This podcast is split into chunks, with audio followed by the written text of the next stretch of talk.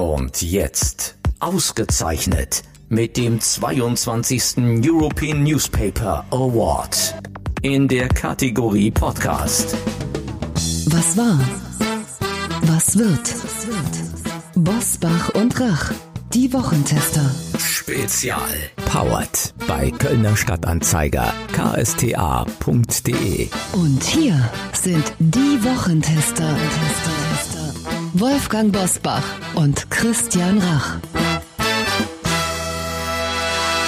Hallo und herzlich willkommen. Hier ist Christian Rach aus Hamburg. Und hier ist Wolfgang Bosbach aus Bergisch Gladbach. Und Sie hören jetzt eine Sonderfolge mit dem Kabarettisten Ingo Appelt über das Leben von Comedians in Zeiten von Corona. Und wie sich ein Sozialdemokrat in der heutigen Zeit fühlt.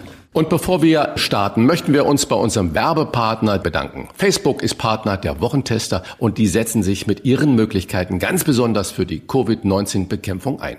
Zusammenarbeit ist in Zeiten von Covid-19 wichtiger als je zuvor. Deshalb setzt Facebook die gemeinsame Arbeit mit europäischen Regierungen, Behörden und Forschungsteams fort. So nutzt in Spanien die Weltbank Facebook-Karten zur Prävention von Krankheiten, um den Bedarf an Covid-19-Tests und Krankenhausbetten vorherzusagen. Und gemeinsam mit europäischen Regierungen hat Facebook WhatsApp-Chatbots entwickelt, die Fragen zu Covid-19 schnell und präzise beantworten. Mehr auf about.fb.com slash de slash Europe. Fragen wir doch, fragen wir doch. Wolfgang Bosbach und Christian Rach sind die Wochentester. Tester, Tester. Mit seinem Programm Der Staatstrainer hätte er in diesen Tagen auf den Comedy-Bühnen der Republik gestanden. Rocken und das sollen, vor ist er schon in der Leitung. Hört er und mich schon, auch ja? an Weihnachten äh, hätte er auf den Bühnen gestanden. Guten Morgen, Ingo Appel. Mahlzeit, Herzlich willkommen. guten Tag, morgen. Ja, schön, dass ich dabei sein darf. Schön, dass ihr an mich gedacht habt. Ist ja herrlich, was alles so geht. Ja, wir freuen uns, dass du heute Zeit für uns hast, denn mehr Auftritte im TV oder im Livestream sind zurzeit leider nicht möglich. Der Kabarettist Ingo Appel ist heute unser Gast mit einer, so kennen wir ihn, gnadenlosen Abrechnung des Jahres 2020 und mit einem Ausblick. Und äh, die Frage ist natürlich, wie erklärt man am besten dieses verrückte Jahr 2020? Man kann sich mal Tourpläne angucken. Ursprünglich sollte ja am 4. Juni im Gloria Theater in Köln ein Auftritt sein. Dann wurde der Termin verlegt. Ist und jetzt nicht. soll das Ganze am 26. Mai 21 in Köln äh, Ja, ja. stattfinden. Was glaubst du, äh, kann man das jetzt schon planen für Mai Eigentlich, nächsten Jahres? eigentlich ist, ist es alles offen. Also wir sind tatsächlich so, dass wir so überhaupt keine Planungssicherheit haben. Das ist alles raus. Meine Frau hat auch schon gesagt, weil ich nerv natürlich die Leute. Weil wenn ich nicht auf die Bühne kann, werde ich unausstehlich. Und ich habe auch schon gesagt, ich und die Prostituierten, wir dürfen als letztes ran. Und das wird wohl auch so sein. Du zählst nun wirklich zu den bestgebuchten Kabarettisten im Land. Vielen Kolleginnen und Kollegen geht es ja wirtschaftlich schlechter. Trotzdem konnte man dich in den vergangenen Wochen für Online-Weihnachtsfeiern buchen. Genau. Äh, Wie wurde das angenommen und wer hat da mitgemacht? Also ich habe so zwei, drei Firmen gehabt, ziemlich große Firmen auch, Internetfirmen, die das gemacht haben. Ich habe das auch für Privatpersonen. Äh, Ich habe einfach alles gemacht, alles was kommt. Es ist, es bricht mir auch so ein bisschen das Genick, weil ich im Moment eigentlich alles mache, was geht. Und äh, deswegen kriege ich teilweise auch keine Unterstützung vom Staat, weil nur in Anführungszeichen 70 Prozent meines Einkommens wegfällt durch die Live-Auftritte. Und ich wirklich versuche äh, mit Streamingdiensten, auch mit Fernsehen, Radio, also ich mache wirklich alles, was irgendwie geht, damit ich irgendwie was zu tun habe, damit ich den Leuten nicht auf die Nerven gehe. Und ich sehe das natürlich auch ähm, zum großen Teil auch als eine meiner Berufung. Ich habe auch diese Autokinos gemacht, wo viele Kollegen gesagt haben, ach so ein Scheiß kannst du nicht machen, das ist ja bescheuert. Ich habe gesagt, ich mache lieber das, als dass ich nichts mache. Und ich finde auch, dass die Leute ein Recht darauf haben, unterhalten zu werden, weil ich sehe das auch als systemrelevant an. Weil ich sehe eine große Frustration und das, mein Job ist ja in allererster Linie wirklich so eine Art äh, Frustrationstherapie. Das heißt, du nimmst den Ärger der Menschen auf, auch meinen eigenen, und versuchst Humor daraus zu machen. Das fehlt gerade total. Corona-freie Zeit, alles läuft normal. Äh, Wie viel äh, Auftritte sind das so im Jahr in etwa?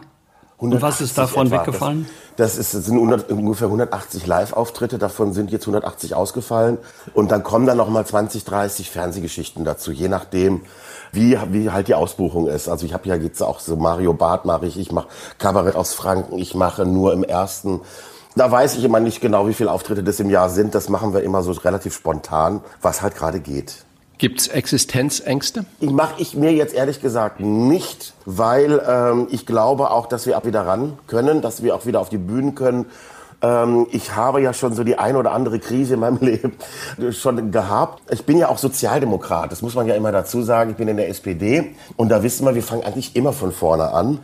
Und äh, da, von daher, ich bin sämtlichen Frust gewöhnt und da mache ich mir nichts vor. Ja, du hast aber gerade auch gesagt, du und die Prostituierten sind deiner Meinung nach am spätestens wieder dran. Ihr dürft am längsten nicht mehr ran. Äh, wenn ich jetzt aber die Corona-Regeln äh, dann so sehe, hättest du gesagt, Menschenskinder so ein kleines Gastspiel zwischen den Jahren unter strengen Hygienevorkehrungen äh, ja wäre möglich gewesen? Ja, ich bin der absoluten Meinung, wir haben ja, also ich, spiele ja hier in Berlin in den Wühlmäusen, meine Frau arbeitet im Quatsch Comedy Club. Äh, meine Frau ist sogar Hygienebeauftragte, das heißt, die macht also diese ganzen äh, Hygienekonzepte, äh, was in den Theatern geht, was nicht. Also das heißt, du hast ein Theater mit 500 Leuten, du spielst vor 100, mehr sind's nicht, mehr kommen auch gar nicht. Die sitzen da teilweise, ich habe jetzt in Fürth gespielt, das letzte Gastspiel in Bayern das war, da saßen die Leute mit der Maske im Publikum. Die, desinfizieren sich vorher. Man kauft sich seine Karte hinter dem Plexiglasscheibe. Also ich finde, noch sicherer geht es gar nicht. Also wenn ich dann jetzt so sehe, dass wieder Klopapier gehamstert wird, dann sage ich, ihr hättet auch die Hygienekonzepte aus den Theatern nehmen können. Die waren nämlich auch alle für den Arsch. Leider, leider, leider, weil ich das, das habe ich, ich treffe mich auch übermorgen mit Dieter Hallervorden äh, im Schlossparktheater und da habe ich ja auch gesehen, beim Plasberg haben sie es ja auch gesagt, nirgendwo ist es sicherer als in den Theatern. Also es ist sicherer als in den öffentlichen Verkehrsmitteln, als in der Bahn, als in den Schulen.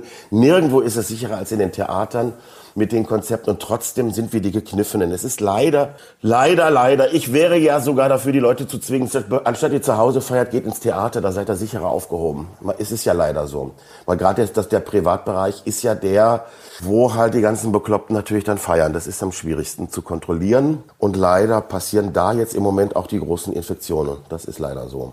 Als Staatstrainer wolltest du in deinem Programm gegen die deutsche Depression ankämpfen. Verrate doch mal denjenigen, die im Moment keine Perspektive für sich sehen, warum es doch irgendwann irgendwie weitergeht. Also deine ganz persönliche Frustration, Bewältigungsstrategie, so eine Art Neujahrsansprache von Ingo Appelt.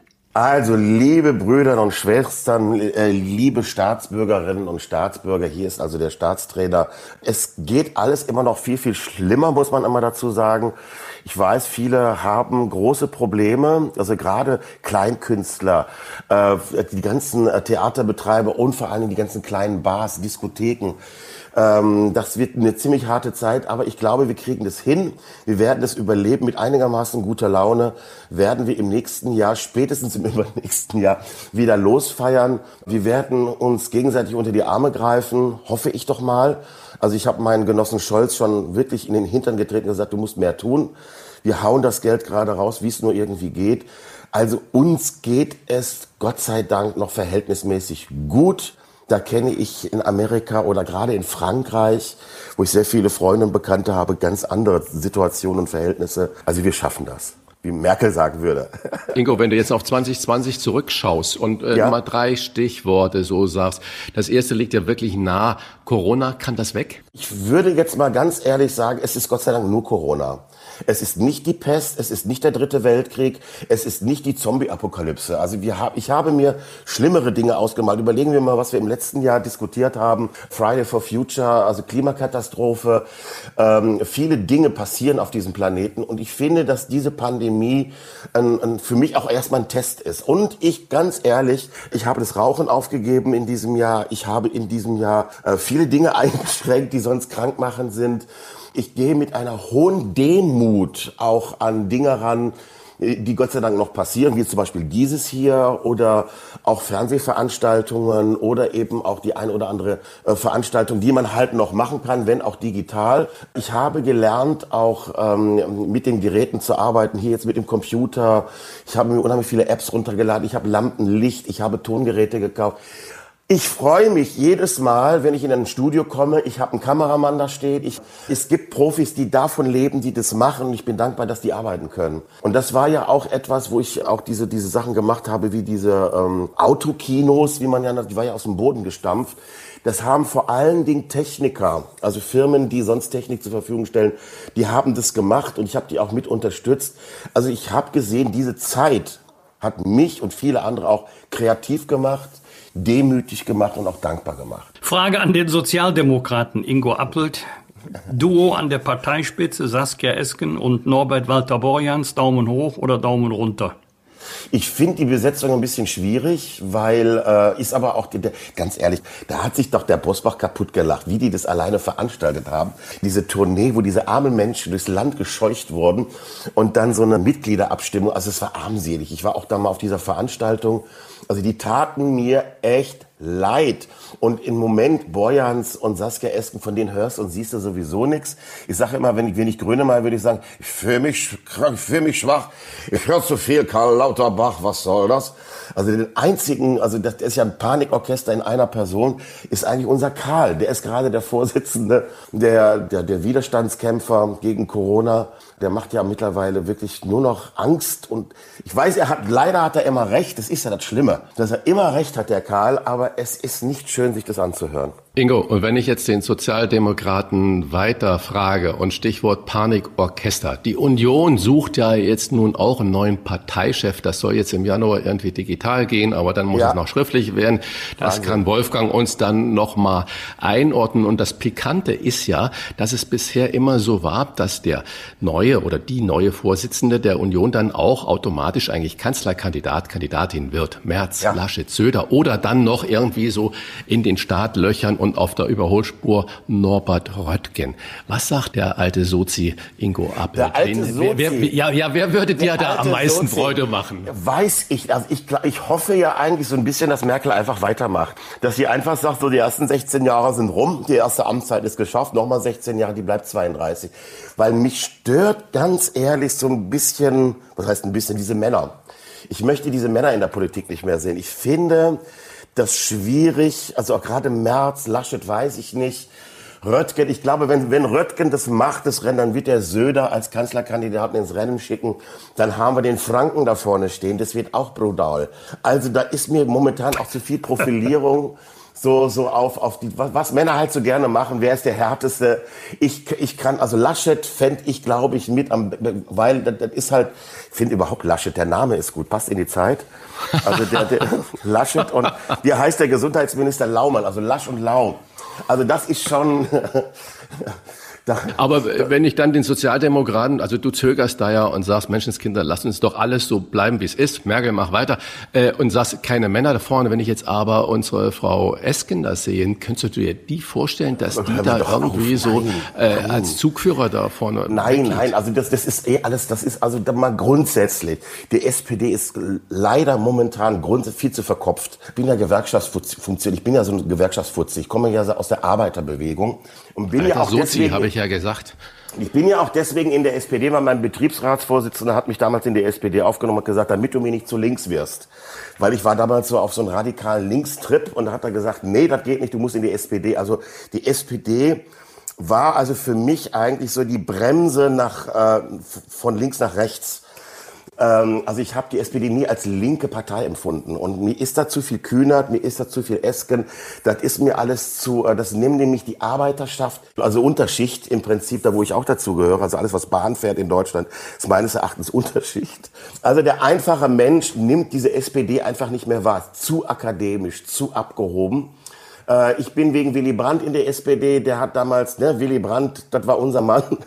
Das ist zu Zeiten von Alkoholverbot natürlich in Berlin Alkoholverbot der Stadt Willy Brandt, der immer gesagt hat, Sozialismus und Alkoholismus, zwei Grundelemente zur Gestaltung einer modernen Gesellschaft. Also ich empfand die SPD mal als Säuferpartei.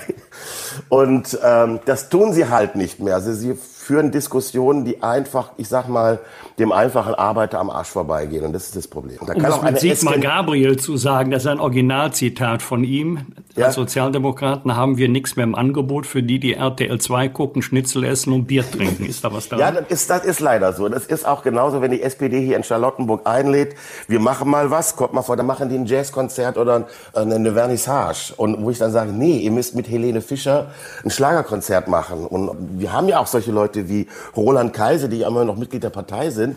Also wir müssen an dem, an der Ecke müssen wir leider ähm, mehr anbieten. Und das findet leider überhaupt nicht statt.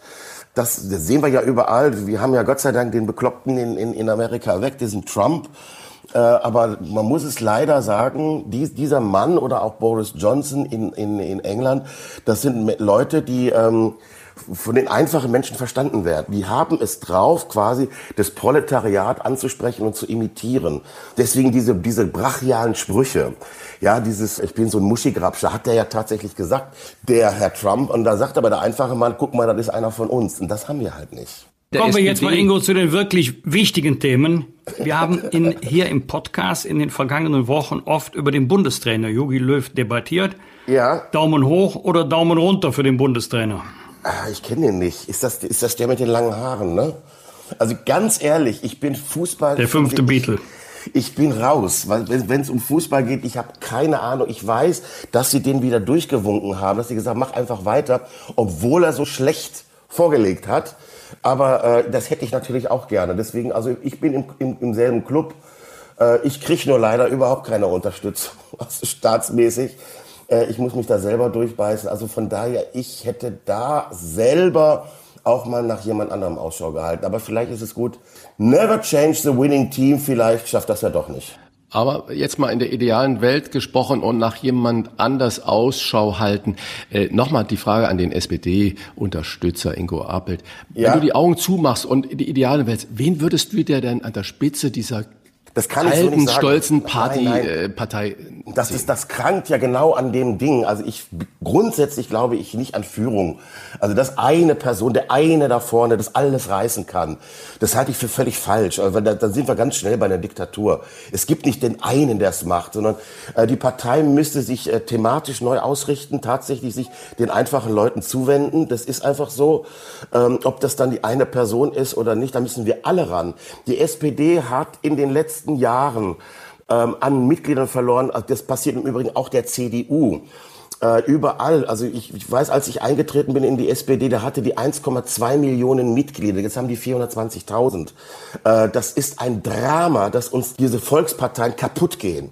Die gehen uns schlicht und ergreifend vor die Hunde, weil es muss ja auch keiner Mitglied sein. Ich werde immer noch dafür beschimpft, dass ich Mitglied der SPD, wie kannst du so eine Scheiße machen? Ich hatte neulich einen Wirtschaftsprofessor, der mich also wirklich angepöbelt hat, dass ich Mitglied der SPD bin. Habe ich ihm erklärt, dass ich damals eingetreten bin, dass ich Beiträge bezahlt habe und dann sagte, oh, ich wusste gar nicht, dass man Mitglied einer Partei werden kann. Ein Wirtschaftsprofessor, der nicht weiß, dass man freiwillig und gegen Beitrag in eine Partei eintreten kann. Also wo ich merke, die politische Bildung in diesem Land, dieses Aufstellen, man wird einfach Mitglied einer Partei, das gehört sich, das ist einfach normal. Genauso wie ich als Arbeiter eben Mitglied einer IG Metall werde. Ne, man muss sich organisieren.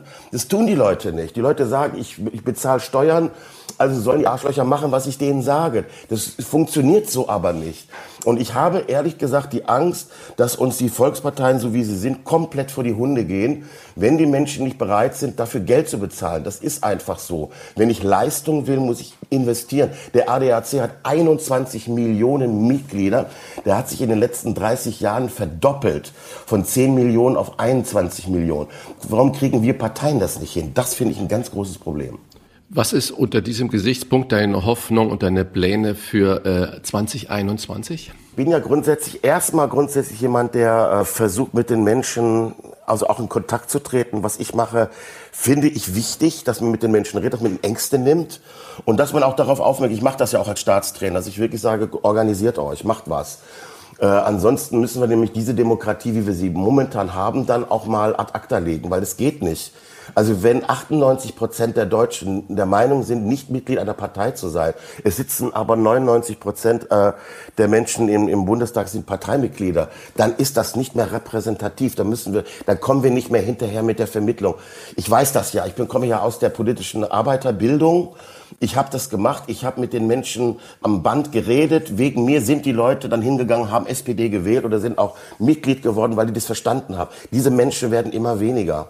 Äh, wir brauchen, glaube ich, mehr Menschen, die sich äh, privat, äh, diese Ehrenämter, dieses, dass, dass Leute mit Menschen reden, das müssen wir vielleicht anders organisieren. Äh, wir hatten früher hatten wir so eine Bundeswehr. Zwei Jahre hat der Staat sich das geleistet, junge Männer aus der, aus der, aus der Wirtschaft, aus dem Leben rauszukaufen. Die haben die in Kasernen gesteckt, denen die Rechte eingeschränkt, denen eine Waffe in die Hand gedrückt, äh, haben denen auch Geld bezahlt. Warum können wir sowas nicht auf politischer, auf in, in Altenheimen, in Kranken, also Zivildienst, den ich ja auch gemacht habe, warum können wir sowas nicht allgemeiner machen, damit die Leute lernen und sehen, wie so ein Staat funktioniert. Das sehen die Leute nicht. Und ich hoffe, dass ich das als Staatstrainer wieder mehr vermitteln kann. Lieber Ingo, die verflixten sieben heißt bei ja. uns eine Rubrik, in der klare Standpunkte gefragt sind. Du solltest dich bei jedem Paar klar entscheiden, darfst aber auch einmal weder noch Dann sagen. Okay? okay? Die verflixten sieben. Erstens, wir fangen an. Fleisch oder Gemüse? Ähm, äh, sowohl als auch. Gute Mischung. Drosten oder Streeck?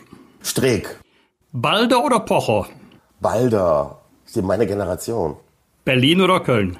Äh, Berlin. Definitiv. Merkel oder Söder? Merkel. Nur, also nur mit H im ersten oder Gabarett aus Franken? Äh, nur im ersten. Ich bin ja nochmal nur der zweite, aber trotzdem gerne. Bühne oder Livestream? Bühne, Bühne, Bühne, Bühne, Bühne, Bühne und nochmal Bühne. Alle guten Wünsche für das neue Jahr, lieber Ingo Appelt. Ich sage herzlichen Dank und macht weiter so. Dankeschön. Ja. Und hoffentlich einen negativen Corona-Test. Ja, wie, wie soll ich mich anstecken? Ich habe schon auf der Bühne gesagt, ich versuche es. Keine Chance. Keine Chance. Also es ist unter den, auch im, im, Fernsehen oder so, du wirst vorher getestet, du wirst isoliert. Also wir werden ja auch in den, in den Hotels, man wird ja behandelt, als wenn man infiziert wäre. Und von daher, also da ist die Ansteckungsgefahr. Ich sage ja auch immer lieber betreutes Hassen mit Ingo Appelt, als zu Hause am Rad zu drehen. Also bleibt gesund, vor allen Dingen auch in der Birne. Bis bald. Alles Gute. Ciao. Was war? Was wird? Wolfgang Bosbach und Christian Rach sind die Wochentester. Ein maßgenau Podcast. Powered bei Kölner Stadtanzeiger ksta.de.